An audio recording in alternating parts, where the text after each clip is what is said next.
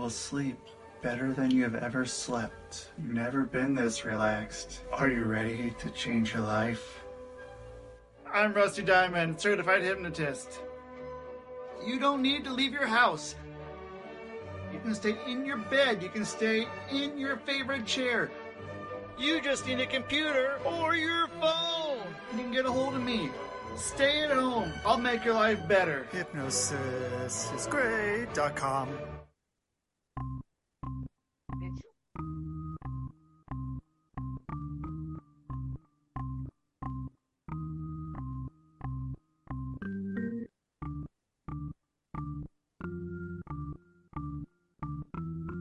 It's Rusty Diamond, motherfucker.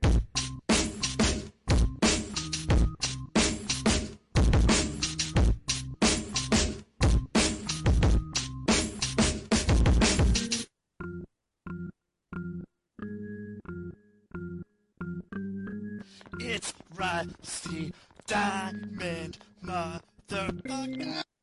Yo, man. Oh, Miss Rusty, what is up, everybody? It is Wednesday, Thursday. It is Thursday today. So, welcome, everyone. I didn't do a show yesterday, so I still feel like it's Wednesday.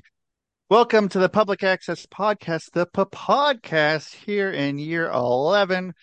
Too many years with me being, of course, you know, 27 or something right now, years old. And thank you, everyone, for being here and listening. And if you are here and you're watching and you're going, oh, I don't want to look at this guy's face, just go over to anywhere you listen to podcasts. You can listen there. Or if you're listening on the podcast and you say, hmm, I wonder what this guy looks like, you can check it out on YouTube or Rumble or whatever here on the Rusty Diamond Podcast Network. And it is time to bring on my special guest. And I have my special guest right here, right now. And my special guest right here, right now is Pete Waggoner. How you doing, Pete? I'm awesome, Rusty. How about you? I'm doing great. I have not hypnotized, as Yeah. Jack Black said in School of Rock. That's amazing. Oh, thank you. Yeah, get get everyone uh, on the right track right away. And um, yeah, I haven't I haven't seen you for uh, it's probably been like four years or something, somewhere in there, probably uh around there. But um, yeah, I I very much appreciated you bringing me on when I went out to Minnesota, and I I really enjoyed getting to to work with you out there and and do those shows and uh know, be there to call the action with you. That was that was a lot of fun. I'm and I'm, I'm happy you're still going with it. Yeah, it was a pleasure. Thanks for uh, jumping on there. Of course, I think we're doing uh, Midwest Wrestling's Elite. I think with Danny Duggan. Uh, Yeah. The day. So he and I, uh, we dared to be different, and we did a little offshoot from Steel Domain Wrestling. And uh, I, I kind of wanted to get into promotion because I, we had done these things at the uh, Hopkins Pavilion where we had some really big houses. The Seven Levels of Hate with Cabana and Pearce were going on. Ed Hellier, okay. of course. I mean, the guy's a Oh. legend in the uh, local uh, promotions here in Minnesota.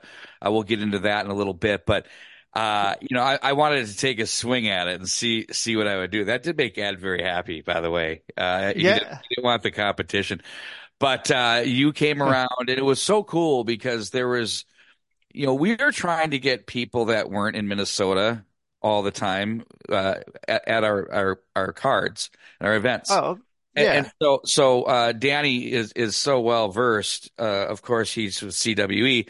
That's why we came with Midwest Wrestling's Elite to kind of like make it more Americanized and make it sort of regional as opposed to just one state, one area, one town. And um, you you popped in, and uh, I think you were injured at the time. Is that correct? yeah. And maybe you could do. You were doing maybe some refing, if I remember, and Oh, but but yeah. more just announcing. And so then you and I jumped on and did some some uh, productions together, which was really fun. Yeah, it was great. And uh and there's a couple things I want to point out. So uh with that seven levels of hate, there was uh one of them which was uh it was in Portland and uh, or near Portland and there was a promotion they did one of the seven levels of hate there and the I believe that Adam Pearce and uh, Colt Cabana they both decided to like scrap that uh, that whole day of whatever number that was and make another. So I think that I don't know, think that was number seven, but I think they ended up being like, okay, we're gonna have to go somewhere else to uh to work on that. Yeah, we were But- level we were level three, and it was an I, it was an I quit match, and Uh, uh, all right. it was absolutely terrific. Uh, we had a good house. Uh, it was really hot day. It was around the Fourth of July, and it was incredibly humid, and that building had no air. The people stuck around for it, and just their whole uh, match was uh, brilliant. It was the first uh, uh, uh, event that I'd ever been on a mic for, and Oh, uh, okay. I did it with the legendary Mick Karch, who I have the utmost respect for. He is just the greatest, and uh, we had a, a, a great time. And then from there, we just sort of leapfrog. So what what had happened really, um, just uh, full transparency. We went to I went to we wanted to do a fundraiser uh, for the Okay. the local Hopkins Youth Hockey Association, and I've loved professional wrestling since I was little. You know, I used to work my uh, my uh, church, my mass schedule around All Star Wrestling in the AWA, and uh, so I wanted to do it. because I had seen this stuff was going on, and at the time, Buck Zumhofe was doing his thing. And uh, I just felt a little not right about that situation. Uh, it was a sixth sense. Uh, Nothing was really known about it. At that time. No, about him or any of that. But Yeah. the follow up, the follow through, it was just, you know, dusty. And I'm saying there's, I don't like it. So then I started saying, well, who the hell does this in this market that I could work with? And then I, I stumbled across Steel Domain Wrestling, which used to be St. Paul Championship Wrestling. Oh, I knew that. And uh, Ed Hellier. And I went to his website, and that thing looked like it hadn't been updated in about three and a half years. And this is 2012. This is 12. And so I'm like, I'll give this Ed guy a call and see what's going on. So I called him. He goes, Well, you know, I'm really trying to get out of it. And I, you know, I'm, I'm, I'm just, I only do certain things. It was a guaranteed show too. I mean, you know, we cut a pretty good check uh, because we wanted talent. And uh, he's like, you know, I can put together a good, good card for uh, whatever number it was. I'm like, yeah, we want more than that. And so then that's where he started bringing in Cabana, started bringing in Pearce. We brought in Hockey. Uh, that was the, the hockey talk, man. That was great. Um, Oh yeah. he, he, I don't know if he even moved in the ring at the time because he was kind of later in the career, but it didn't matter. It was just he was there. Yep.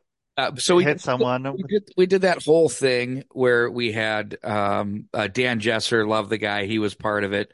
The Baron von Raschke put the claw on him in a promo. It was good, um, and I just enjoyed the whole scene of watching people enjoy the event. And I've been in production, and we'll get into that a little bit later. But I've always been ab- all about um, live streaming. I started in the Wild West in 06 when you know you could barely get the the video up through the, Right. the network, let alone you at home getting it down. Like so, people were getting these high school hockey games where they'd be like blip and it would freeze. Blip. and They go, "This is the greatest." I'm like, "Is it really?" You know, like okay, you're watching it, but you know, at that time Yeah. you, you had to do everything for free, just because if you didn't, people would just bitch and they'd want their money back. You know, so then Right. they then they could bitch all they want, and I didn't care because then it would be like, oh, okay, uh, just fine. So, um, I had this production background, and um, when I went to Ed, I'm like, you know, I'd like to film this thing, and he goes, well, I don't, I haven't done much of that for a while, but you know, because he was doing just basic bookings, you know. Yeah.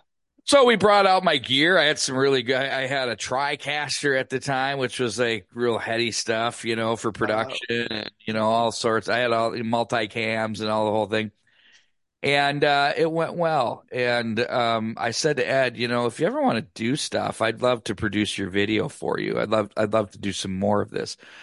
And you know, back when he had the the the Punk and the Austin Aries and everybody else that was coming through Steel Domain Wrestling, Ace Steel, of course, the namesake there.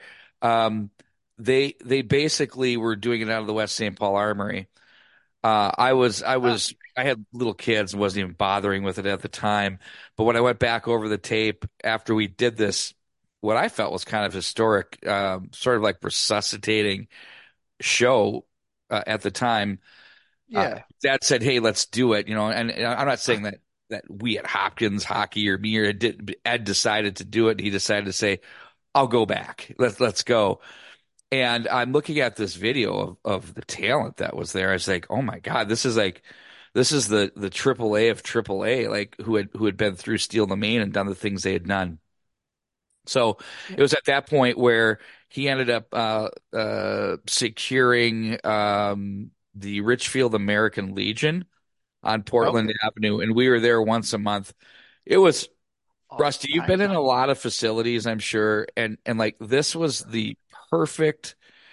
You know, you could fit, fit about 250, 225, 250 standing. That's great. There was a bar on the end of the wall, which was perfect, so people were getting lit, and the energy was really good. It was Yeah. like a A-frame building with a stage, so we put like a ramp in there. Uh, I mean, oh, and, and we, I think if I remember, we got the room for nothing. We didn't have to rent it because they were just, it was the food and beverage bill that was so large that was offsetting it. Now, I think the people at the Legion weren't overly thrilled by that and felt like they were being taken, yeah. but they were moving a lot of product. That's all I'll say. So Yeah. it became a really Wow. nice surge off of that. So then the following year, we did uh, a, a cage match at the pavilion. I think our house was close to 950.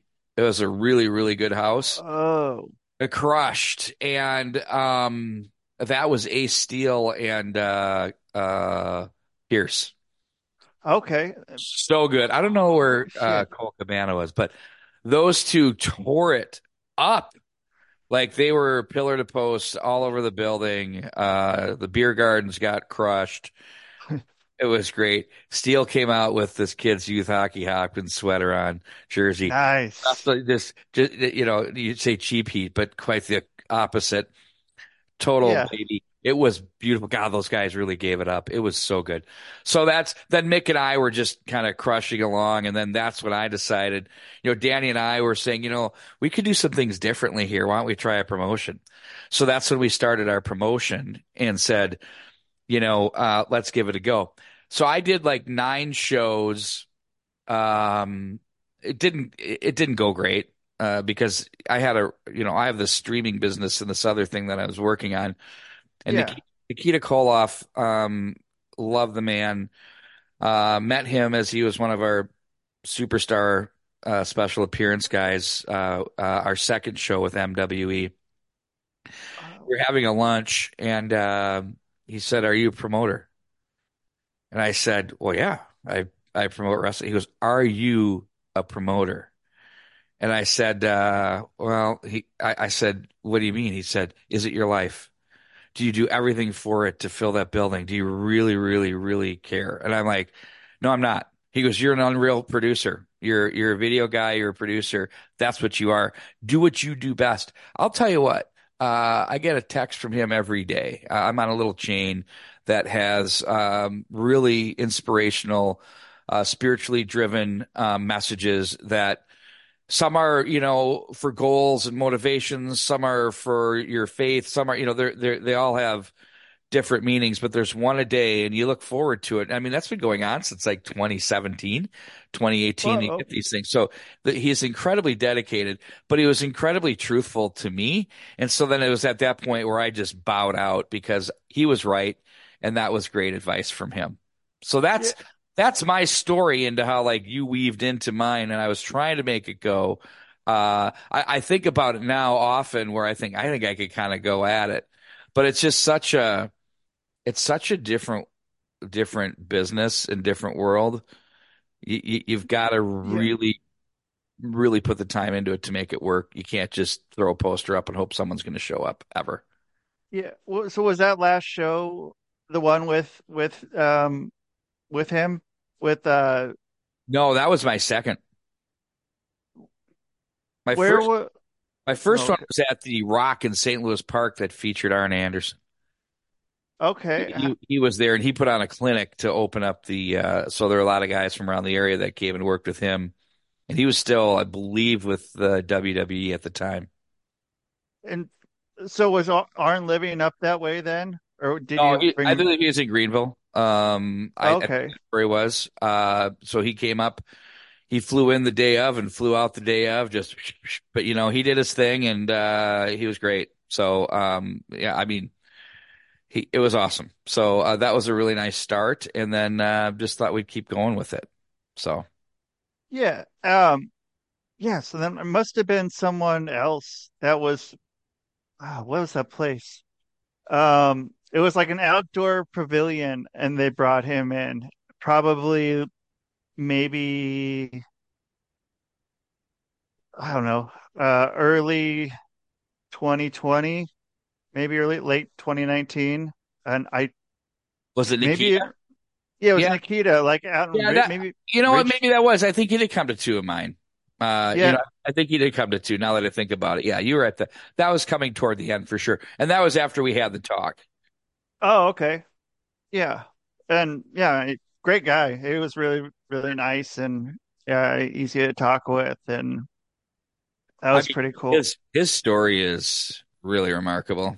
Uh, when he shares it, uh, it's really. I, I won't share it here because it's his to tell, but uh, just how he got into the business, how it all worked, how he got to Charlotte, and uh, went from there. And then that guy, he came out of nowhere, and this part I'll I'll share. He just skyrocketed, and I'm not so sure if the room was really thrilled about that yeah, uh, because you know who's this guy. Um, but he had all of the things you needed him to do. It was what was so interesting about him was if he was going to be Ivan Koloff's nephew, he's supposed to be a bad guy because he's Russian.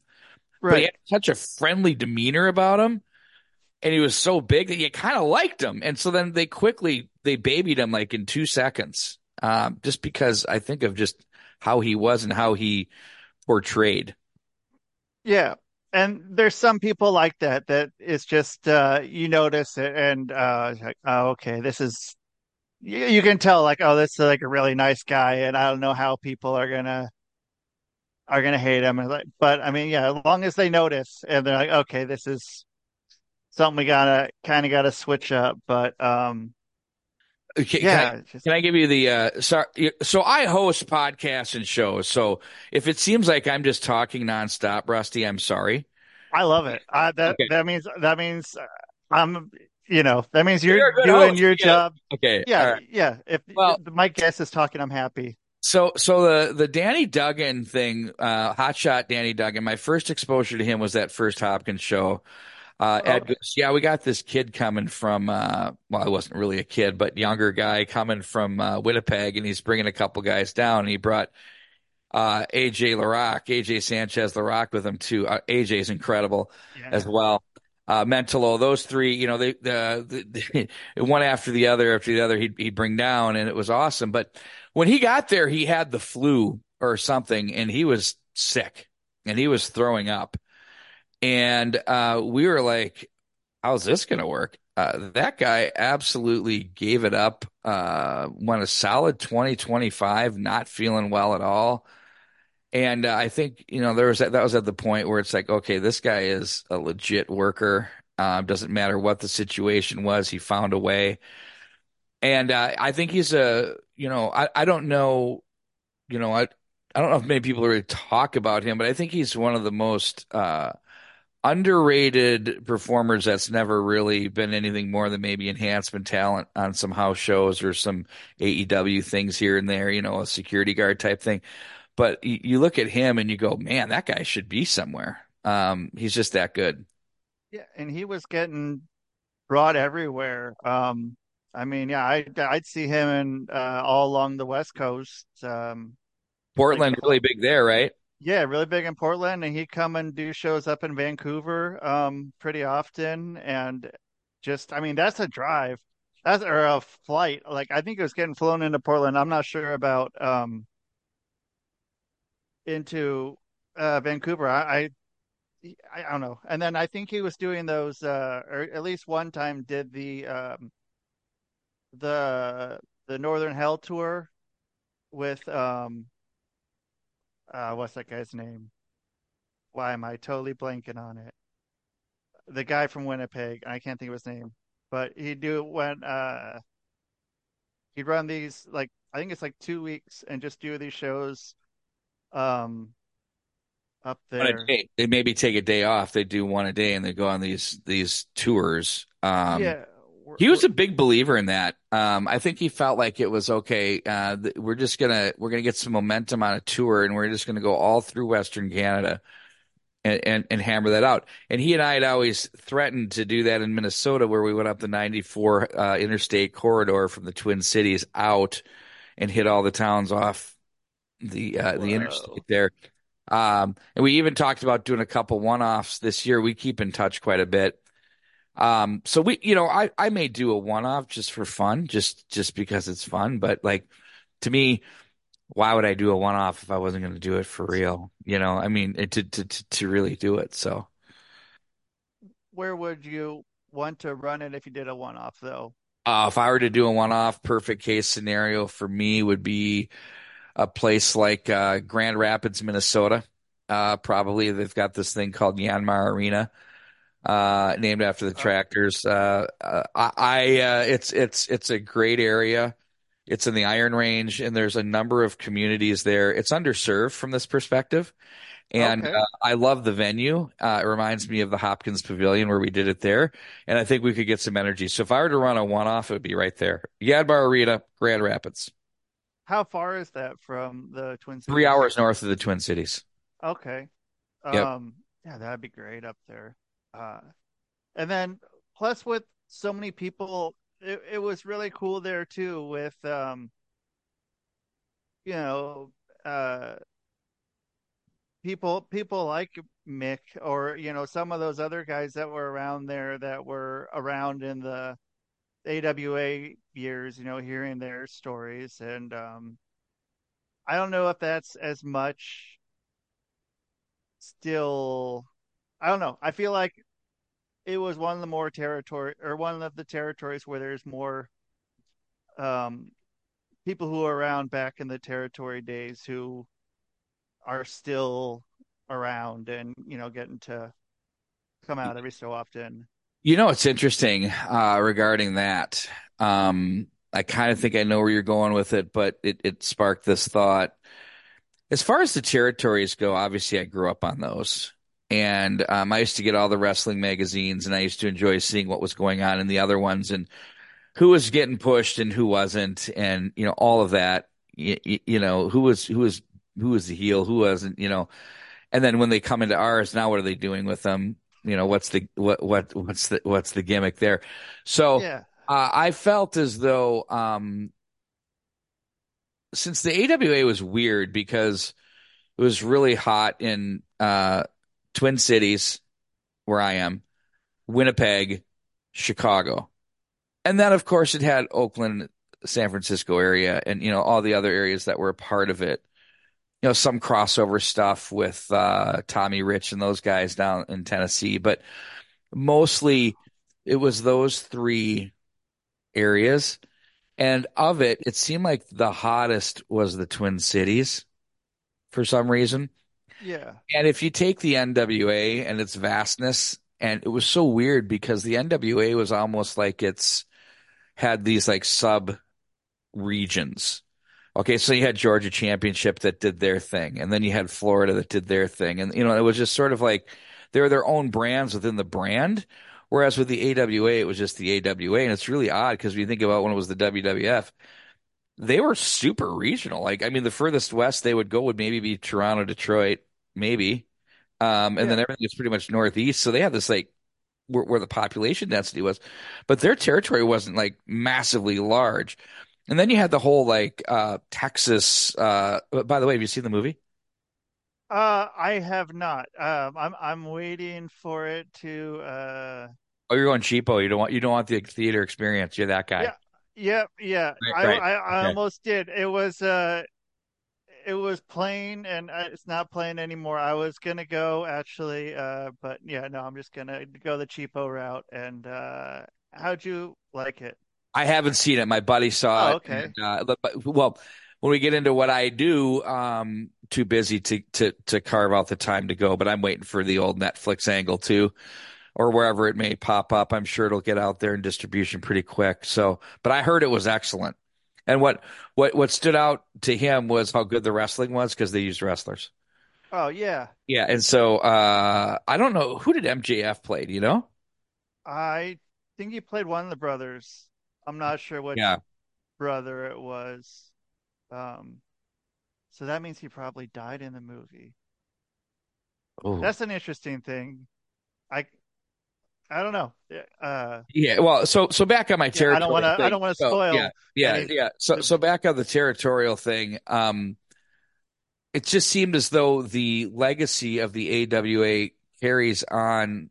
I say carries, not carried, on longer than any of the others. Um, more because it was more local. It was more hours. It wasn't TBS's when it, you know, when it all got to there.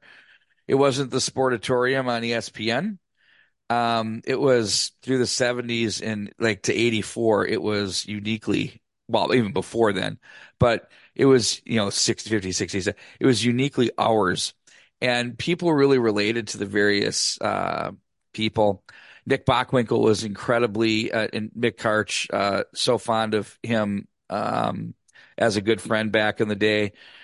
Uh, God rest his soul, of course. He was um, very engaged in the community uh, in life insurance sales and and some financial stuff, and he was very very good at it. Um, and, and, and so very likable. So he had a he had a huge client base. You know, I don't think he struggled. Uh, but you were, I think it was he worked for the New England was who he worked for at the time. Um, but yeah, I mean, it's, uh, it's definitely a thing where the connectivity to it here is very real. And the people that are still around to talk about it, because Mick Karch has an AWA, uh, page on Facebook, which it's, I think it's AWA Fans Unleashed or something like that he does a podcast with uh, a couple of guys um, uh, that used to do uh, production. Polish Joe, of course, you probably heard his name. Great guy. They're Yeah. part of the uh, a podcast where they they kind of rehash it, and I don't think anybody really gets sick of the old stories. You know, I- so yeah, I'll have to definitely check that out. That's cool. I uh I think maybe I saw something then just you know, a lot Yeah, life happened and forgot. Well, you should check it out because if you just like to like look at, you know, like the, the or, or Mick Karch will do these 24 hour polls. You know, he'll he'll, Oh, he'll, okay. he'll he'll put he'll put two names. He'd do um he'd do uh Ken Patera or Mr. Saito, and you'd have to pick and and and, just pick no comments. Of course, people have to go full commentary. It's like, shut up. He just wants Right. to pick, you know? So get your own damn show. Yeah. Um so Great uh, engagement. Right. Sorry, I'm battling a cold here. I hope I hit the mute button on you there because that was You're good. That cough would have blown your ears out, man. Yeah. So anyway, that's that's been the the the the vibe there. Um, and and the the AWA still has its remnants of uh, fossils such as myself in their mid fifties and older that still dig it. And um, you know, it, it's cool. And you know, as far as legacies go, I think it's important to realize like how important those territories were to what we have today. I mean, I mean, there's no such thing as a territory anymore, at least on the larger scale. But when you get down to indies and there's plenty of it, it's all territory, isn't it?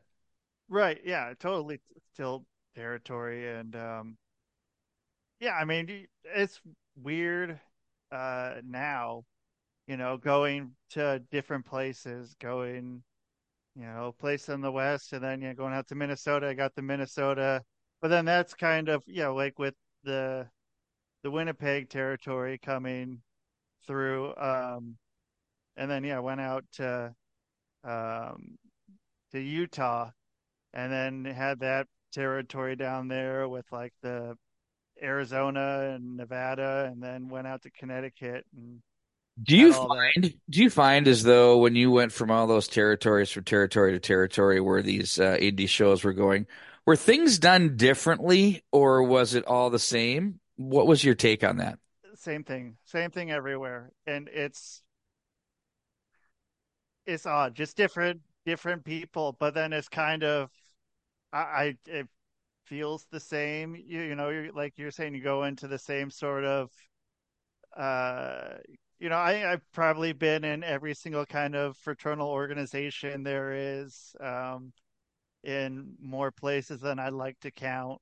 Um, or that there's, or you know, gyms or you know what whatever the places they're doing it. But I feels I felt the same. I've had a few where I've you know I'll do a show or two and then switch it up and um, you know because yeah, it kind of varies different places. You know where where best to fit in, but um, yeah, i just feels like Do. Do, uh, yeah, can you explain? Um, so obviously, I'm sure a lot of people have seen uh, uh, wrestlers, the uh, uh, Al Snow series on oh uh, yeah, on Netflix. Terrific. You know, I I think anybody that's been in and around it. I mean, his was a little bit better with uh, OVW um, because it uh, that was a little larger scale. I'd say. You know, you know, maybe being in developmental territory at, in the beginning, and you know, there's just there's a little more to it than your average average show, let's say. But uh, when you know what everybody's getting paid and the prices they pay to get paid, what is it about guys that get into professional guys and women that get into professional wrestling and they all uh, pay a heck of a price? Tell me about that love and why they do it. I mean, I've heard people say that uh, if you know you go golfing, you, you gotta you have to pay whatever a hundred bucks to go golfing, and you do Sure. that every weekend.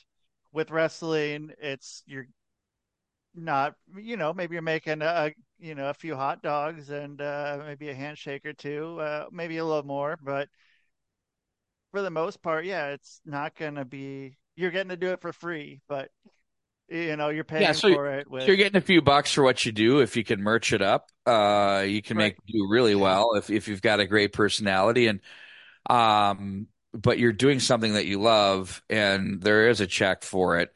You're just not getting wealthy on it. So uh, I've always wondered, you know, I, I've marveled at it because the dedication and the passion to the business with everybody involved. And I don't think people that do this, uh, especially in the indie scene, are they're not delusional to where they Right. think I'm going to make it someday. I, I think they think, you know what, I'm going to make it where I'm at. And then you just kind of go from there, and it's really incremental. And I think it's really cool, to be honest with you. Um, and and if you're an entrepreneur like I am, it is really uh cool to see that people are able to have a passion and and put the checkbook aside and go deliver on it every time, whether they're feeling great or not feeling great. And I think that's the greatest part about the business that goes untold. Yeah, and uh, there's like you're saying with merch and stuff too. I, I have a buddy who was just on a week or two ago who does makes merch for anything you can think of, and just uh, I love it. I love the DIY and the you know entrepreneur spirit of professional wrestling uh, to just yeah bring along a bag, print uh, whatever on whatever, throw it in your bag, throw it out on the merch table, and you know make a few bucks, uh, make some people happy, and it's a it's a cool thing. I really enjoy getting to see how people are getting creative with that too, and uh, all the new things they can sell. Were you at our show with Jimmy Jacobs? I don't believe so. Okay. So he comes rolling, and by the way, he was invaluable. Um, he he he was so good as far as what are we doing here? What are we accomplishing? What what what are we? wh- What's the flow of of each match? How are they coming together? He and Danny were really incredible. I just was a little bit of a fly on the wall, just going, "Wow, they're booking this thing incredible." But he comes walking in, you know, with the, you know how you have your uh, luggage on the wheels. Yep, the the stripper bag, This as I call it. Yeah. He comes in with a stripper bag and uh he uncorks this merch thing and um he finishes up, he closes his bag, he goes, I sold everything I got. This has been a great night, you know. And so I'm like, God, I paid him a lot to come in. So I mean, he he turned that into a huge night, um, just because his merch was awesome and he did it right. And what doesn't hurt that you have some name recognition too. But that's when it it really it clicked with me. Like ah, okay, each individual uh, performer, each each individual person is their own brand, and they rep their brand in the ring, and then they rep it out of the ring, and then they rep it to the public. And the bet the ones that do it really well do really well. Yeah, and um, yeah, I, I don't know. I, I love seeing it, and I, it's great having friends uh, who will who are great at designing, and then uh, but then that's keeping them busy then too with a lot of the wrestlers, like the ones who are really good at graphic design. Just going, oh man, that's such a cool shirt you have going. Uh, get or backdrop in your case. Look at that thing. Or, uh, yeah, uh, thanks. um, yeah, it's uh, it's really cool. It's cool getting um, and it's a lot of creative people. I mean, a lot of creative people put together in one spot, and uh, you know, also with on the production side, there's a lot, a lot of different levels of production in a in a show, and good production is something that is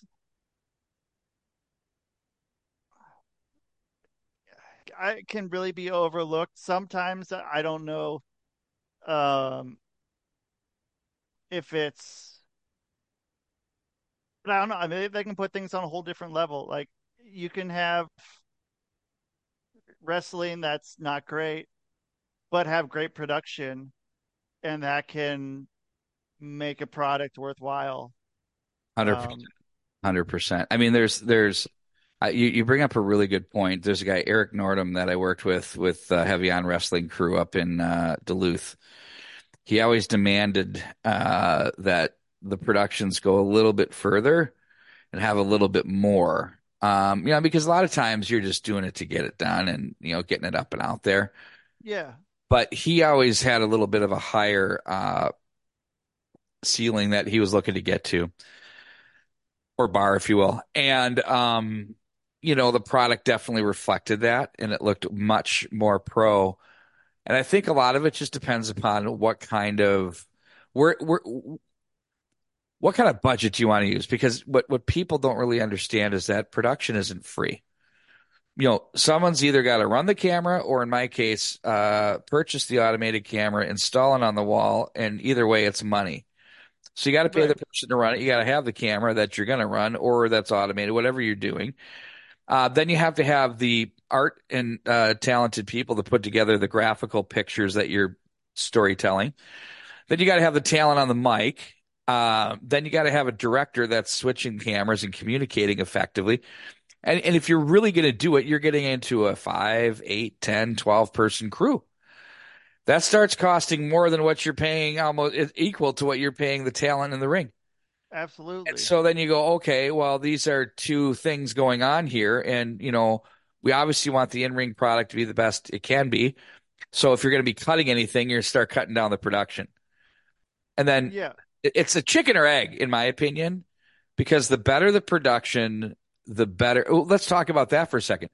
Which production do you prefer better, WWE or AEW, to view? I have an answer. I want to hear uh, yours. Well, I I would pick because I don't I don't like uh, the the the impact moving of the camera and that was the only reason that would be the reason why I would pick AEW over WWE. But I mean, otherwise, just like full production, I, I probably go the other way. But I just that camera, I, I, I like the setup of the AEW one. I it seems very old, like what's in, in my head, how I want to see wrestling. Right, uh, I agree. So it's a real um to the naked eye, I think it's a real subtle thing, but I think it's realistic because when you watch a WWE production, it is literally calculated from point A to point Z at the end of the night. Every shot, every reaction, it's so uh, I would almost say canned and and pre-produced. It feels like it's almost um, so forced in a weird way. It feels unnatural to the viewer. And cinematic. Cinematic, correct, and just like it's it's just it feels that way. You go to an AD, AEW deal, it's not that it's on the fly. Got a cough. Okay. It's not. It's not that it's on the fly, but it certainly feels as though there's some um, human element and creativity to the productions. I think, and uh, it plays to what you said, where um, th- there there's some more like dramatic moments that are more authentically captured from what I feel. And Yeah. so I felt all along from the early going like, ooh, this is this is what I'm looking for. And for me as a as a viewer, it becomes so much more watchable. And, and I it's probably I don't know, maybe the cost is a little bit cheaper for AEW. It's not as it's not as programmed and forced as it is with the WWE, from what I can tell. yeah, and I I'd agree with you there. And it's I mean, just for how many years been watching wrestling, like it's it's weird to have this. I mean, maybe if you're just coming on and start watching wrestling in the last five, ten years, and that's what you're you're used to the the whole different scape of how everything's gonna look, then it might be appealing. But I, I mean, it, it makes my head hurt when I'm watching it, and I can't watch it for too long. Um, with you there. Uh, I agree 100%. yeah, It's hard. It yeah. Um, It shouldn't be. You know, it, it should feel you, you shouldn't have to work at viewing something. Uh, Right. But with all of that said, and you know everything we're saying, what do we know? Because things, the stock is always worth tons, and they kill the numbers, and there's a huge group of society that loves the production and what they're getting, and that's awesome. Uh, it's just not. It's just not specifically for me. Yeah. Um, yeah, I mean now like even uh because yeah, WrestleMania is gonna be in, in Philadelphia here in a few months and uh I was like debating about going and I'm like I don't I don't really wanna wanna go that much. Do you do you prefer? This is one. Do you prefer Survivor Series over uh, Mania? I prefer Royal Rumble over both. Okay. I Actually, that's what I wanted to refer to. My mistake. okay. Yeah, I do prefer Yeah. the Rumble over over Mania.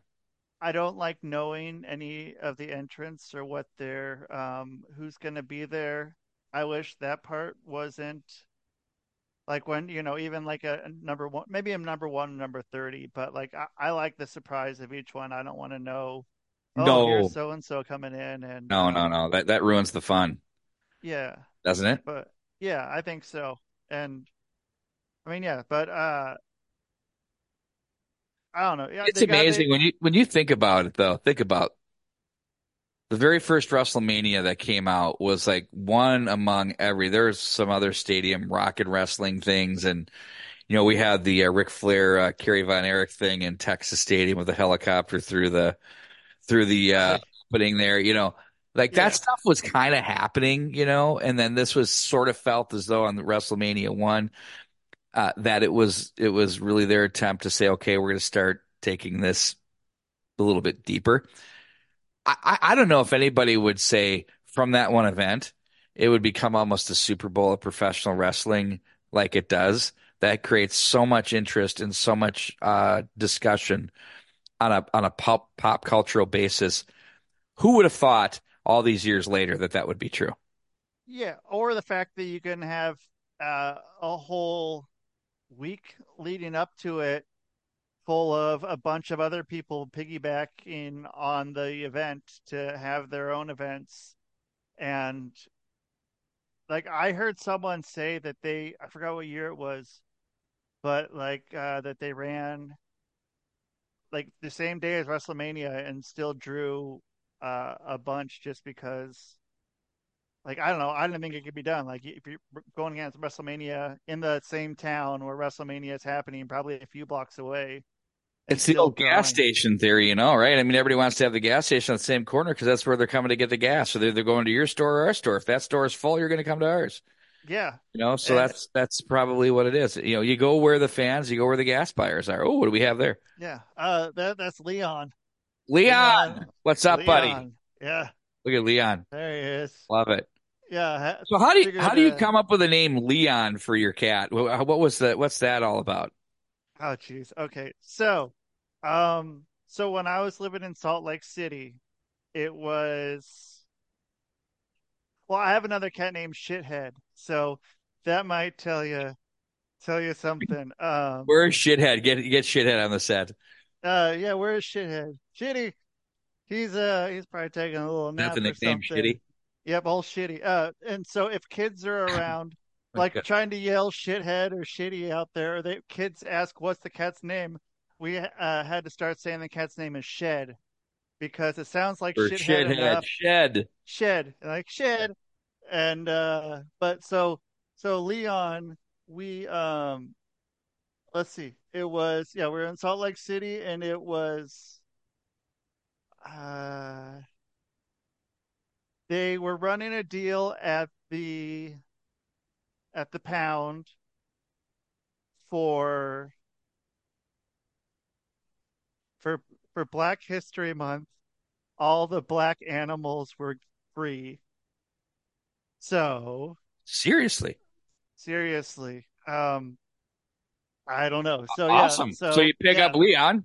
yeah, picked up Leon. I was really into um, Was Leon named at the point?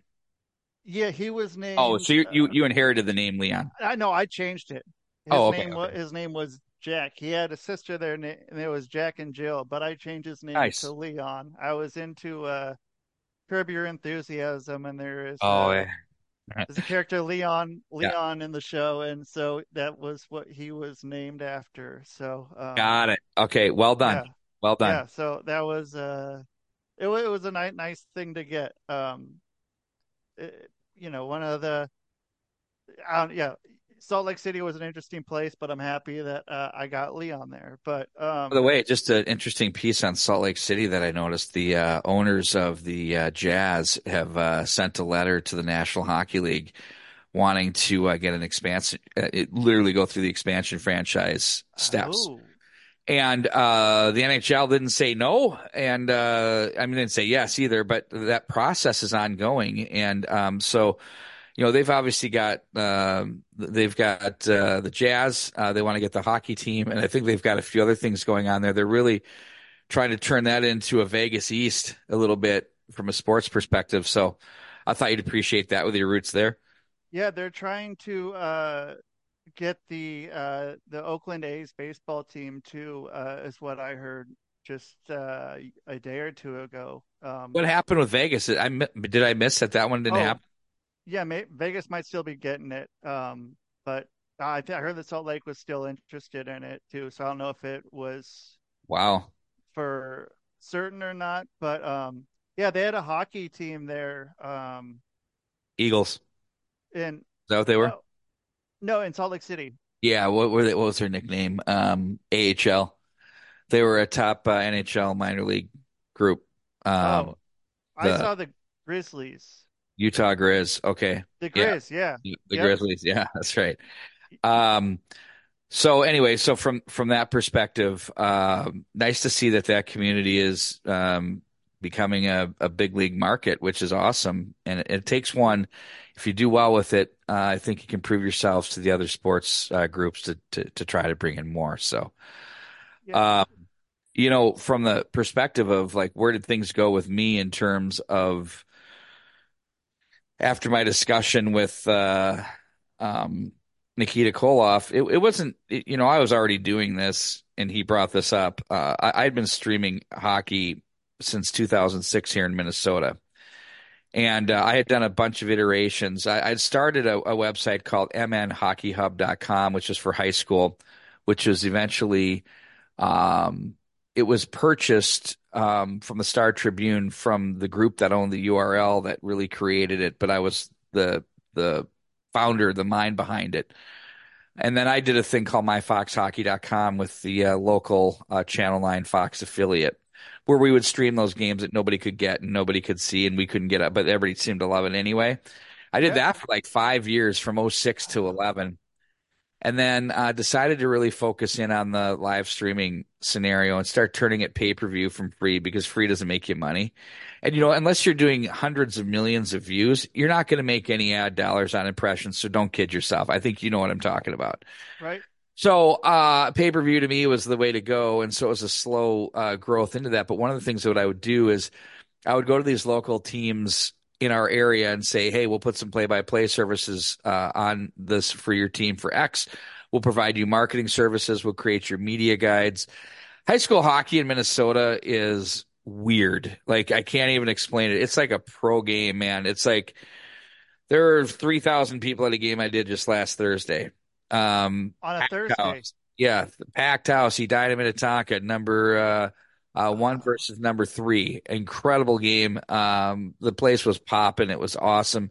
So there's media guides, senior banners. They do these big banners for the seniors. I don't know. It's funny. These kids now that they're seniors, it's like it's like they're they're like princes, and it's like, well, what the hell happened? That it, everybody graduates basically. You got to be completely not trying to not graduate. So why are they so special? Like you did it, I did it. Oh, we're gonna make a banner. Okay, so uh, we do, and, and and we make money off that too as well. But um, I was at a game uh, in 2015. I'll never forget it. There are these two dudes there with headsets like what you and I have on. Uh, hey, what radio station? You with? Because I started in radio in '89. Oh, okay. And I'm like, uh, small town KLGR, uh, super country 1490, Redwood Falls, Minnesota. A one to three board shift, sports director. Uh, just unreal. What, what an experience that was racing through the, uh, the, the small two lane highways to each town to do a, a, a basketball or football game is incredible. Anyway, um, they go, we're not.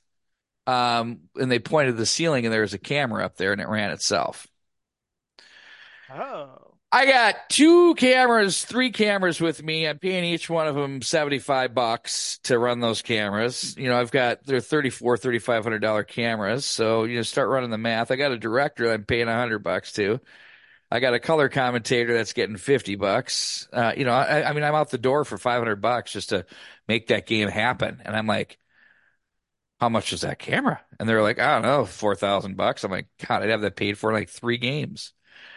So Yeah. uh, I, I literally step back, Rusty, and I'm like, okay, um, this this has to change. Like uh, if if I want to scale, so I had like six teams I was doing this for, and my income was limited because I only had so many production crews and teams, and I could only make so much money. I had I had a definite ceiling on what I could earn.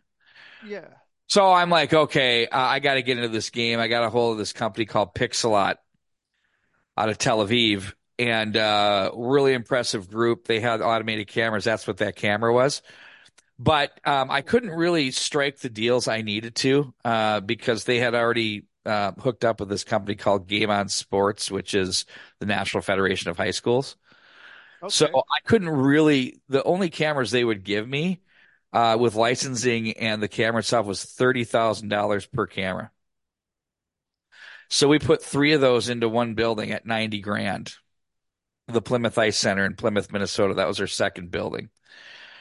Uh, that wasn't going to sustain. So then we went to this company called Keemotion, and then we went to uh, this company called Spiideo out of Sweden.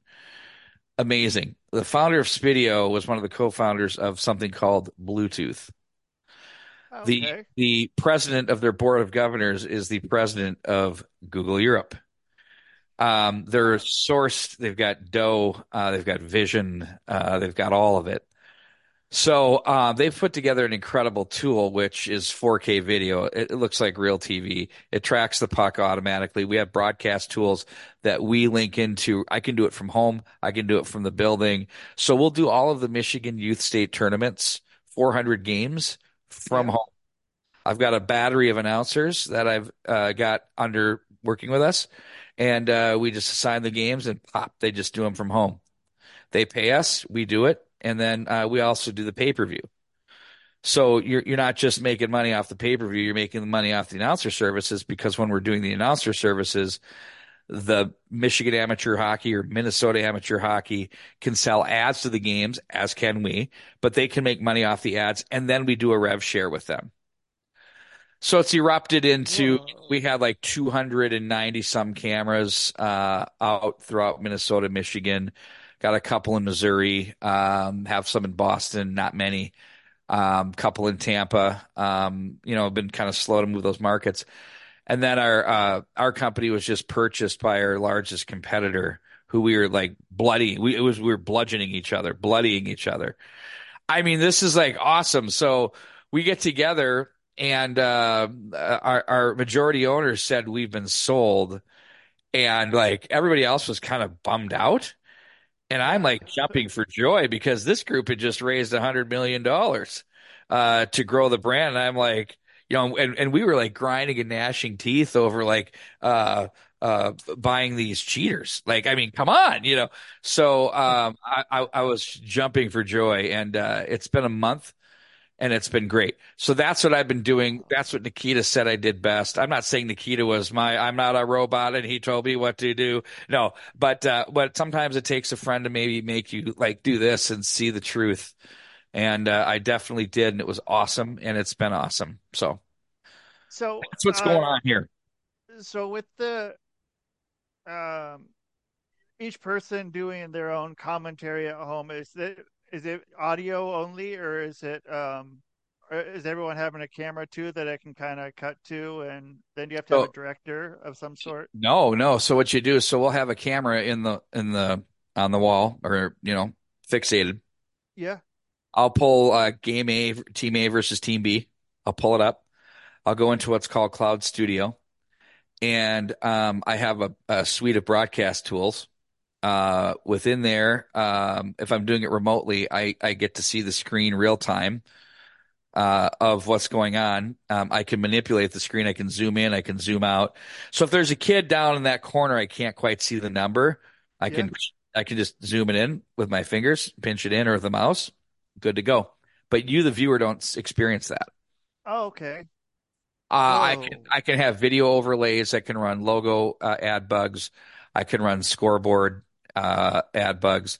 There's even a thing they have called um, storyboard, where I will take a certain number of games, kind of key games, and I can a- assign them um, a process of graphics, a locator that says Team A versus Team B from this venue on this date. You know, look look sharp, pops Yeah. up, pops down um, starting lineups, boom, starting lineups, boom. Uh, if a player scores a goal, uh, it'll come in and sit there for a second and it'll come out. Um, I mean, just the, the, the power of the tools. And then if I, then I can run video commercials, uh, before, during, or after the game. So I may do a, uh pregame video. I did this the other day with uh, a couple of coaches. Let's check in with the Edina coach, Curt Giles. Boom. We play that. Let's check in with coach, uh, Pat O'Leary. Boom. Do that one person does it. Um, the cameras pay for themselves within about two to three months, honestly. And uh, it's uh, it's a blast because I went to a broadcast school which was here in the Twin Cities called Brown College, Brown Institute for Broadcasting at the time. It's no longer. And all of the instructors in the radio TV broadcast realm were people who worked in the industry. So uh, I go, that's Kevin Connor. Oh my God, that's Dennis Stolhan. Oh my God, look at that. You know, and, and you just Roy Finden, you know. Um, and so when they opened their mouths, it had value and it meant something. And you would be like, oh, uh, this is how it does. They, they, you know, so like if you came to school one minute late at eight o'clock because the show started at eight in radio studio one, two, three, or four, you were fired. And you got a zero for the day and you had to sit in the corner and like, you know, write stories and do just shit work. Yeah. So I was never late. You know, there's still dudes that were late. I'm like, what are you doing? Like, how could you be late? Like, I'd be 15, 30 minutes early because I, you know, but they also would say, you're going to make it because I loved it and I wanted it. And that's what I did. And I treated it like a job. Um, so for me, uh, I've got a lot of young, this is interesting in my stable of 27 announcers. Wow. I would say uh, two thirds of them are young. Um, they're Cool. just out of college. And we have like these specific discussions. Like, you know, I usually sit them down. We're usually at a bar after some games or whatever. And I'll go, So, Matt, uh, I know what his goal is. What's your goal? He goes, uh, San Jose Sharks, play by play. I go, mm, really? Sharks? I go, that's very specific. He said, Yeah. I go, Okay.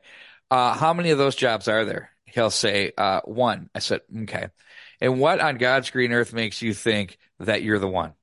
Why is it you? Because because you're just dreaming it and you want it and you want it and you want it, Or what's just be real? Like, how are you going to get that job? He didn't have an answer. I said, okay, the reality is, is you could get that job, but the reality is, is you probably won't. Uh, because either you need to know somebody or you need to be connected somewhere within the organization. You know, so I had the same dreams. I wanted to be the Minnesota North Star than the Dallas Stars play by play guy. And the reality is the guy that got the Dallas job, I'm convinced I'm better than. I know I am. We worked at the same place here in the Twin Cities, but he his dad was close to the owner at the time, Norm Green. I'm sure that had a lot to do with it. I'm just opining and I'm not bitching. I'm just saying that's just how it works. You know, Yeah. and so so then you go, okay, but what do I really like to announce? Clearly, as I'm talking nonstop on this podcast, I think it's yes. Um, Right. but I like to tell stories too. And uh, that's what play by play is. And so I'm like, okay, does it matter if it says high school, college, minor, or NHL, or Major League Baseball, or Double A? D- do you care? Uh, no. Do you want to call games? Do you really want to just call games because you enjoy it? Yes. Okay. You've got every possible game in high school in Minnesota right here where you're at right now, and you can make a living doing it. You can. You'll make more of a living doing this than if you're chasing an East Coast Hockey League uh, around or a, a, a SPHL type team around or an NAHL team around the country in a bus hating your life. Yeah. So why Yeah, wouldn't you? home. Yeah, why wouldn't you do that when you have options? And if you do this well, I guarantee you, you're in the 14th largest market in the country. You now have given yourself an opportunity to be seen and to see. So why wouldn't you do that? Um, and then they all agree. And then there's a whole, and so it's been good. You know, I mean, like I, I, I, bludgeon them. I say, you know. If you want to go, don't just go and you can come back because I wish you all the best. If you do it, I'll bow down. It's awesome. I'm happy for you. Um, then, uh, then there's another group of, of dudes that are like, the other third are like my age Yeah. or older. Their kids are all out. They're in college and they're like, you know, I want to earn an extra 10 to 15 grand a year doing this. And they do. And they're like, this is pretty awesome. And they've all either worked in radio like I did, but you get paid like a nickel in the business because everybody wants to do it. Uh, Yeah. unless you're like the one main person. And uh, they're like, uh, this is awesome because I can live through what I really truly like to do. My A job pays the bills. That's great. But this is way better. So I've got this like really cool group of veterans and young uh, and growing talent that has been really, really fun to work with. A hundred percent. So that's the beauty of it. How are you setting them up together? Are or is it like one person per game? Single, it- yeah, it's single player, uh, single guys per game, uh, because that's how it's budgeted. We we we charge the teams two hundred bucks a game. Uh, it's gonna be two twenty five. I I charge, uh, I I pay each guy ninety bucks That's to do awesome. one game. Yeah, I mean it's like two hours. You know, they, they a lot of guys get deep into this uh this game prep shit, and, and Yep. you know, uh, I I take the sheet of paper, I go, you know what this is? This is nice, but it's a crutch, and I fling it. I said, I said, the reality is, is you got to tell the story of what's going on in the ice. That's that's Yeah. what's going on. Now you need to know what their record is, what their power play and penalty kill is. You can write that down on a sheet of paper, and you got it all right there. And I think it's great that they spend that time. But I think a lot of guys in in pro sports, and we got a guy that does NHL hockey here. It's just annoys the hell out of you like we're happy that you did all of this research and data, but I don't give a damn about the numbers. Tell me about the game, you know, like, and you almost feel like sometimes announcers are trying to shove in these numbers that they research just because they've got to cross them off their sheet because they did the work for the research, but nobody gives a damn. Nobody Right. cares. And you could probably, if you wanted to, get those numbers too. Just chat GPT them as well and have Well, those in- As a as a viewer, you can look them up. Right. And yeah, I mean, what's it really going to do? Uh, and how's that going to push the game forward with what the, tell me what is happening on the playing surface in the wrestling ring uh all of that just tell me oh by the way when i would do color with mick yeah, uh with Steel Domain he booked and he knew everything right i didn't want to know anything I didn't want to know. Jim Ross. Uh, Yeah, I I didn't want I didn't want to know any of it, and uh, when it would happen, I was authentic surprise, and and I would love it, and uh, it would put me into the moment a lot better than you know if I knew. Now it's okay because you can still foreshadow because you knew what was going on with these two guys because you've been Yeah. they've been going for six months, you know, because we go once a month, so this is their probably the last match of their feud, so to speak. So Yeah, and um, look how I like circle that all back into no, wrestling. I, I, I love it. Uh, and so is that something? I mean, would that ever be able to be something that could work with wrestling, or would that be too Oh, I'd love for it too. di Um, difficult? Well, l- l- so we'll start from the basics from amateur wrestling. Uh, absolutely, we can get it done there. Um, uh, we so it's just a fixed camera on the mat, and it's a really good look. Um, yeah, that works. So, um, when we get to the level of these cameras where we can do, uh, we'll be able to switch multi-cams within the cloud. So, like I said, everything we do is not connected to any cameras at all. I walk in, my son says this best. He goes, you know, I'm so, uh, he says this, I'm so proud of my dad. You know, he started this with a vision in 2006 and uh, he used to go to, um, all of these, uh, hockey rinks and he'd have cases and tons of cases and cameras and cords and tape and you know we we'd get there like at at four thirty five for a seven o'clock game get get out of there at ten and uh, he would j- pack it up and do it all over again. Now I walk in with a backpack with this headset and this little Vocaster thing I use and I just sit down in the press box area and it's it's sleek and smooth. So when you're able to have the ability to put multi-cams in a venue, so like let's say I did the thing at Yanmar Arena for wrestling. Yeah. And let's say I decided that I wanted that to be my uh, home base. I could set up multi angles there and switch it virtually in the cro- in the cloud and not have one camera guy. Oh, and so then these are attached to different walls, you said? Walls, ceiling girders. Uh, we have a thing called the portable smart cam where you can pop it up. If anybody's kind of curious to what we're talking about, just for you know what is this? It's the, the company's called Spiideo. I'm not trying to sell anything, but just kind of research, see what we're talking about. It's spiideo.com, S P I I D as in dog, E O. Sports video is kind of how they, they came with the term. And then they have multiple things like, so they got a replay tool for uh, pro sports and uh, junior hockey. Uh, they got a coaching tool. They've got the broadcast tool. And then they've got the, the viewer, the viewer product as well. It's super cool. Super cool.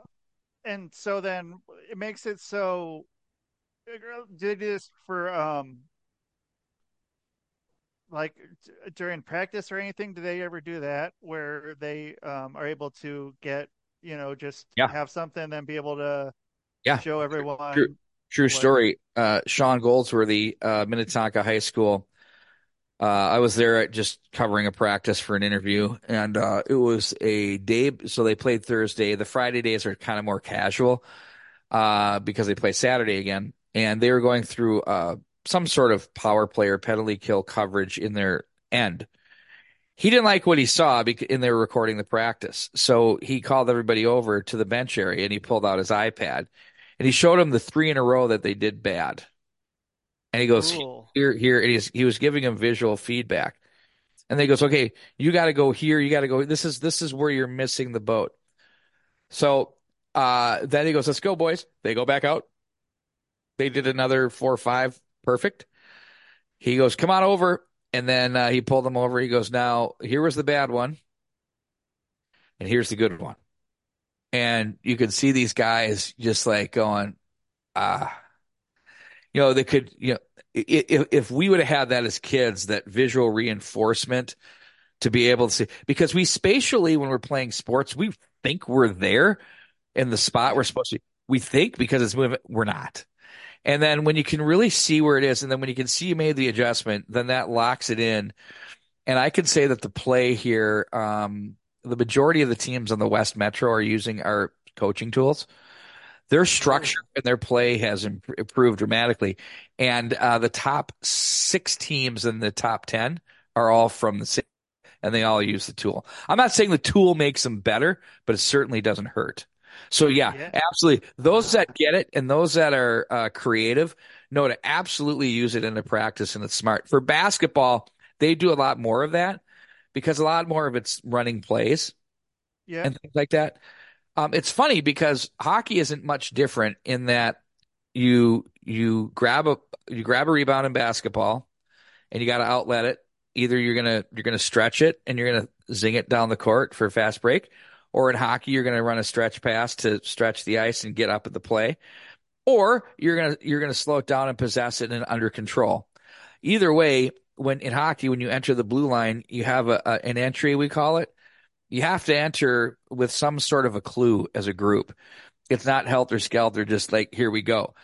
Same thing when you get into a half court offense, you got to have a clue as to what your quote setting up. The only difference with hockey is, is you can't really set it up. You can try to do things that you want to do as a group and they may take it away, which is different. Um, and it may be that way in basketball. I'm not as versed, but um, I think that that's the similarities are so much so in the sports. It's just the way you score is a little bit different um, but it's all the same. And so these tools are used universally really well in each sport. Yeah, and I mean, one just footwork in any of those, just like the slightest thing that can really just change every bit of that right there. And um, How about Yeah, this? Uh, that that Edina High School team I was talking about, uh, my alma mater, by the way. Uh, they're Okay. playing against Wayzata two versus three. Wayzata outshot them 18-2 in the first period, and uh, Edina, the Hornets, could not win a puck battle on the boards or anything. And I was talking to the coach afterwards. I said, you know, from upstairs, what I could see, what was really fascinating is there were just a couple subtle little things to your point, Rusty, that um, maybe it was a shoulder. Maybe they got a shoulder inside on a guy, and that allowed a puck to to chip to a space where a guy was that he could take it, and then they had a chance. And then suddenly they had more ice, and then that started getting reinforced, and they did it more and more and more. And they took over the second period, they took over the third, and then they won four to one. If you would have said they would have won four to one, it was zero zero after one. Their goalie was great. But the point was, is you look at the video and you say you're getting destroyed on your board battles. Uh, that game I told you about earlier when they were playing the number one team, they were winning their board battles. So you just go back and look at it and say, here, here you are today. Here you are today. And because they can get them live and in game. And here you were against Tonka. Get back. And then they go back out and they did it. Like, I think that just, you know, because sometimes people freak out about technology, right? It's like, oh, uh, you know, oh, they're so robotic. Uh, but um, I think the the proper use of technology, if it's done responsibly, can make things so much better and so much more efficient. And this is a great example of it. Super cool, and it's great to be a part of it. Yeah, I mean, it's uh I don't know because this it seems like it should have been like I don't know. I don't know if who could have thought that up uh years ago. And I mean, uh Well, on the on the uh, coach tool for Spiideo, I'll tell you this. Uh, I believe it was uh, the the Bluetooth guy. I think he was the one uh, who had a kid who was a high jumper, and he wanted to help him see uh, visual proof of kind of the concept of what we're talking about, of how he could get better. And so then he got a few smart people together and said, you know, I don't want to run the camera. Like, how do we do this? And then, like, we're talking like 2013, 14 era here. Oh, And Okay. so uh, they were getting that going um, and figuring it out, and uh, it's it's been by far. I, I've seen all the cameras. Nobody's technology touches theirs. It is it is incredibly good, and it's allowed us to build a huge uh, network and a niche. And because of it, it allowed us to sell to our largest competitor, who's you know been unbelievable to work for in this first month, and uh, they they're very respectful of the tools that we have, and um, you know, to to understand that there's multiple revenue streams that live within this stuff too, I think is is super cool. So if you would have told me when I was in Redwood Falls, Minnesota, and I was driving, uh, the, the thing we had was called a Marti unit. Um, it was like I have the KLGR pickup. I I pull up and I take this like long antenna, like it would go up in the air. yeah. Going too hard here. Uh, I, I I popped that thing up in the air. Sorry about the cough, folks.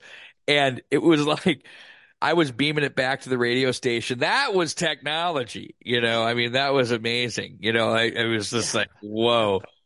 Oh, we used to have these little cartridges. We call them carts that we'd run our radio spots on. And, uh, but if you tell me what to get to what we're doing today and the impact it's having on the viewer and also on the player and the game, I would sign up a million times over. It was really hard to get there. A lot of ramen noodle moments for sure. Um, Sure. and you know, you know, me getting distracted with uh, wrestling because I loved it, uh, and that type of thing. But really, in the end, I wouldn't change a thing because I learned things in business and entrepreneur uh, behaviors through running those shows, which I would say are invaluable. You could go to any school you want to, any business school, you don't learn shit. I mean, you don't. You get a boatload of theory and a bunch of professors who think they know everything, who know nothing, who've owned nothing, not a damn thing. And then you go out there and go, okay, I can own it. No, you can't. You've got to do it and you've got to get beaten up. You got to get bruised and you got to choose to either get up or sit down. And if you get up and keep going, that's when you can start doing some stuff. And it may, and, and for, it's not for some. Some want to have that uh, steady check. They want the man to completely control them and they don't care. And that, that's, I would say it's a good chunk of the workforce and that's cool. That's Not them. for me, dude. It, it ain't for me. Yeah. I, I've tried that one, and uh, I would take so well. less. I take less to do it my way. Yeah, I would too. And I I was talking about that yesterday. I was uh I was talking I was at the uh, okay, I I was sitting in the hot tub at the at the gym. I was talking with the lifeguard there, and she was telling me the same thing, you know. Um I was doing doing something else, could have got that steady check, but I love doing this and I get to be with my my daughter. I think she said her daughter, and um, you know, it's uh, and then I told her, you know, peace of mind costs a lot of money. Peace of mind isn't free. Peace of mind isn't free, but it's worth a ton, you know, Yeah. and uh, when you have it, um, it's good. Um, but when you have also the ability to realize goals, visions, and dreams, it's worth even more. Yeah, I would say to anybody, follow your passion. You know, uh, you gotta, you, I did this without any money, man. Like, like I, my, my dad didn't have any money. I mean, he did, but you know, they got divorced Yeah. and there was none. Um, so, so, but the reality was, is like, you know, you couldn't go, Hey, daddy, can you, uh, invest in my business? Uh, no, no, it just doesn't work that way. But you know, you know how he, he got me going. Uh, I, I said to him, um, I used to ask him for 10 bucks, 20 bucks all the time in like 78, 79 ish. Cause I love Yeah. to go to concerts, wrestling matches and movies and the drugstore to get treats. Right. What kid didn't? yeah, exactly. And that was back in an era when you would go as two buddies. We would get on the bus and we'd go to the Minneapolis auditorium and, you know, go to a match. And we're like, we're 12, you know, and nobody gave us, it's just what you did. yeah, So, uh, he pulls out a gas can one day in the spring when I was 12, 78. And he holds it up to me and he goes, uh, Hey kid, here you go. I just invested in your business. I go, what do you mean? He goes, I just bought you a tank of gas. Um, what you need to do is go find some lawns to mow. Um, uh, well, what do I charge? He goes, well, guys have tried to charge me this, this, this, and this. You have to determine what you're worth. And so I'm like, okay. So I'm going over to Carlton Dale's house, the guy next door to me, just a raging drunk, hilarious, great guy, but woo, there's no way he was cutting his grass. So that was my first target, right? So that's Perfect. prospecting. You know, I'm like 12. I'm yeah, like, Dale is never going to do his lawn. I'll go get that. So Carlton comes to the door and I go, yeah, uh, do you need help with your lawn? He goes, yeah. I said, uh, he goes, how much? I said, well, uh, I'll do it with, uh, no bagging at five bucks. If I bag it, it's at uh, seven bucks. And if you want me to trim 10, he goes, done, 10. He goes, do you shovel? I go, yeah, I'll shovel. He goes, okay, how much? I looked at his driveway. I go, 10? He goes, done. So then he was my first customer. And then before you know in, in two weeks, I had 17 lawns averaging probably seven bucks a piece. Think about that. that's great. Like that, that's money a 12 year old wouldn't even know what to do with. I mean, that like, Yeah. like, like 10 bucks then is equivalent to a hundred today or some Yeah. crazy number. And so, um, I loved that concept that I could actually sell myself and be a little cocky about it. Like, so John Basil up the road, Bays, nah, he, you know, he has the good gear with his dad worked at Toro. I was pissed about that. He had the good gear. So I had to work against the gear and tell them that I service better, that I'll be here always. I don't go on vacations. Yeah, I Yeah. played baseball in the summer, but yeah, th- that was all like real stuff. And that's what started it all. And it never left. And I'm grateful for my dad, God rest his soul too, for having, you know, the balls to basically say, leave me the fuck alone. Can I say that? y- fuck yeah. Yeah, leave me the fuck Yeah. alone. Uh, get your own damn money and fuck off. And and I'm like, Yeah. okay, so I did. And it was great. It was perfect. Yeah, and having that at 12 and then, you know, going to school then after that, um, which is another a whole different group of people that can be, you know, customers, I guess, uh, or, you know, clients of whatever. And, um, Well, and I went to the University of Minnesota and I was going to get a communications degree for broadcasting. And I'm sitting there in two years taking biology. I'm taking chemistry. I'm taking just these bullshit courses that have nothing to do with reading the news, with Yeah. doing sports, with speaking. And um, I'm doing miserably um, on academic probation, mind you, because the chicks were amazing. Like I, like I didn't struggle. So uh, in the then, and then uh, so so I go uh, I go to my advisor and I'm like, this isn't working for me. Like I don't feel I had uh uh I had a Nobel Prize winning journalism uh or did he win the Nobel? Maybe that or the Pulitzer, whatever. Uh journalism professor. All he did was talk about himself for every class. And you go, dude, like like I don't even know how to write a. I don't even know how to start a story. And he said, "Well, I'm not supposed to tell you this, but you should go up the road to Brown College, Brown Institute for Broadcasting. That's more for you." It was a trade. Wow. I wasn't Yeah. viewing it as a trade then. And that's what I said. Wow. So I go up there, Mike Soucheray, his brother Joe, is a big media personality here. Mike walks me through, and I'm not even halfway through. I go, Where do I sign? And then I signed up right away. I went back to Randy Strobel. You know who Randy Strobel looked like? He hmm. he he looked like the teacher in Beavis and Butthead, you know. Okay, class, it's time for the wonderful world of haiku. Remember that guy? Va- Van Driessen. He kind of yeah, he had the hair, just the whole like like kind of diminutive body. talk like that. So I go back into Randy Strobel's office and he goes, I figured as much. Congratulations. Good luck to you. I'm supposed to keep you here. He goes, but I see your passion and what you want to do. And um, I'm just saying that sometimes whatever people's path is, there's no traditional way to get there because we say as society, you have to have a degree. You have to have, who says? Who says you have to have anything? How about you have to have passion, talent, and the ability to get things done and the work Yeah. ethic and the drive? If you don't have the talent, the ability, work ethic, and drive, you can take all the gre- degrees in the country and throw them away because they're worthless. It doesn't mean you're qualified. Yeah. Wow. And uh, How about that for a rant? yeah, no, I, I love it. I mean, I, I tell people to uh, uh, drop out of school anytime. I wish I could have dropped out of school when I was uh, 16, when uh, it was okay to drop out of school. And I mean, at that I wouldn't. I wouldn't go that far. Like I, like man, I, I was I think- already. I think at a bare minimum, get the damn diploma because everybody Yeah. does. You know, like get that. You know, but but but I would say the next steps. You know what? There's some instances though where where college is a really good good situation for for students because it really forces them to start time management, start structuring their lives, start understanding what what bills and payments are, and those types of things because maybe they haven't had the like business structure that I had when I was 12. Uh, Yeah. Not everybody has that. So I think it's good. If you want to be an attorney, you need to definitely go and get that education. If You want to be in the medical industry, you need to go and get that education. Uh, there are absolutely certain things that you need to do. But I'm just saying, if you want to get into business, like, You got to. find find something. I would say a business college is all you need because you can get the skills to run the business right there.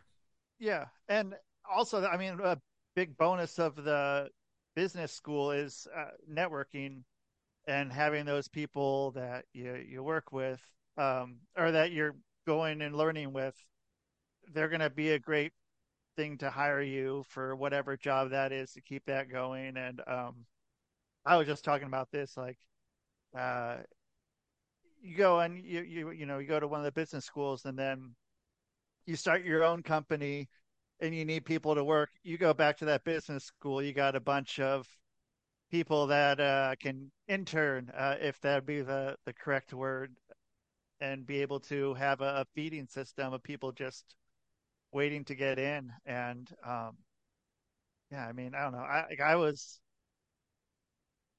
I, I I got into eBay in high school, and um, back in the '90s, and when it first kind of hit, and I, I was selling wrestling tapes, and uh, I I got these things. I mean, I was a minor, so I don't know how this really works. I think it's been long enough, um, but I I got this like I think it was 13 discs of like little clips of porn um, and I just copied those over and just sold those on eBay forever. And um, that worked out pretty well. That was it. Just you know, I don't know. I, I yeah, I've been working since I was like probably around the same age, and I think it's something that's important. You know, it, it is like... really important, and it, experiences matter. Uh-huh. experiences uh-huh. matter. And I think it, um, if you're willing to take a chance, you either win or lose. I'd rather lose trying. Yeah, me too. And fucking up you know? is important. Yeah, a hundred percent. And we all do. Yeah. Um, so, uh, you know, I've got a, I hate to do this, but we've been going for like yeah, 90 I, minutes. I'm sorry. I, I, hope people are still watching the show. Uh, they will be. I hope uh, so. They're in it like I'm in it. Um, so you got you have tomorrow uh, night. You have. Oh, that's right. I wanted to mention Steel Domain Wrestling. It's their last event. Uh, Mark Koval, uh, the Golden Idol, and uh, Ed Hellier uh, put out a note uh, that this is their last event that they're they're folding in the Steel Domain Wrestling, and that kind of brings it full circle from where you know, he he kind of I'm not saying that he ended it, but he was kind of thinking about it way back uh, 12 years ago. Yeah. And uh, now they're just basically saying, okay, this is it. And then Midwest All Star Wrestling is going to, according to their their note, it's going to uh, carry on some of the legacy of Steel Domain Wrestling and the things that made it so special. I would argue that Steel Domain Wrestling has been one of the top indies in its time, no question. Um, did it become a developmental uh, league like some? No. Uh, but did it produce insane talent that are all on those rosters? Yep. Uh, did, did, a lot of the guys go through there? Yes. Uh, was Ace Steel, Colt Cabana, Adam Pearce, all of those guys absolutely tantamount in making it happen? 100%. Super yeah. cool, super cool vibe there. Ed runs a great promotion. I'll be there. I'm looking forward to it tomorrow night. Awesome. Um, yeah, no, that'll be uh, a lot of fun. That was uh, that, that's a hell of a run, hell of a run. And you know, once it's time to go, it's time to go, and it's there's nothing wrong with that.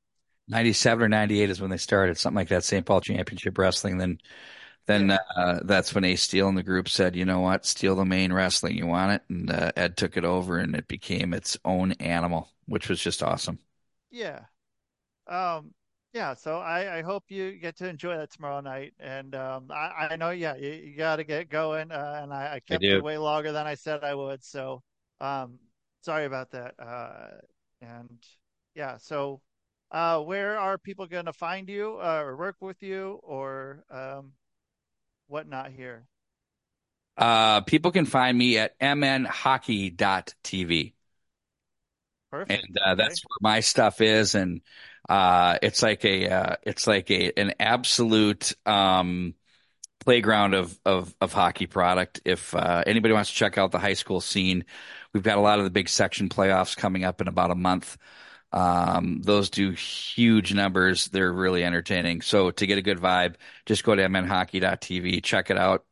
Uh, just spin around and see what we got. We got some free highlights down there for people to check out too. So um, it's it's a, been a fun run for sure. Excellent. Okay. Hey, thank you so much for being on, Pete. Uh, Thanks for having me. yeah, you're welcome. Happy to see you again, and uh, yeah, best of luck tomorrow. All right. I'm looking forward to. We'll have to follow up on that sometime. Yeah, I'll get you back here in a few months if you're up for it. I'm all. I, I had a blast. So thank Perfect. Me you. Okay, too. buddy. All right. Take care. You. Thanks. All right. Oh, there we go. Uh, that's Pete Waggoner. So yeah, great guy. I enjoyed working with him when I was in Minnesota.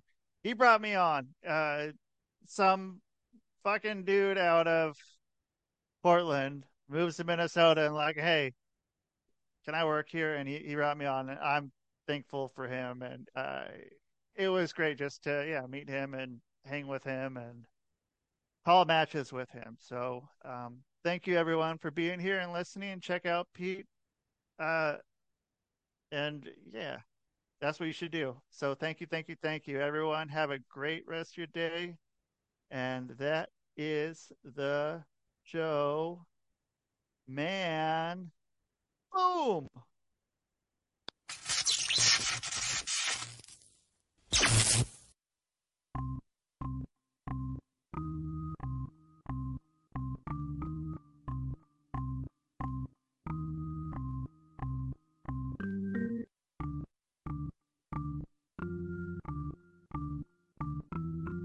It's Rusty Diamond, motherfucker.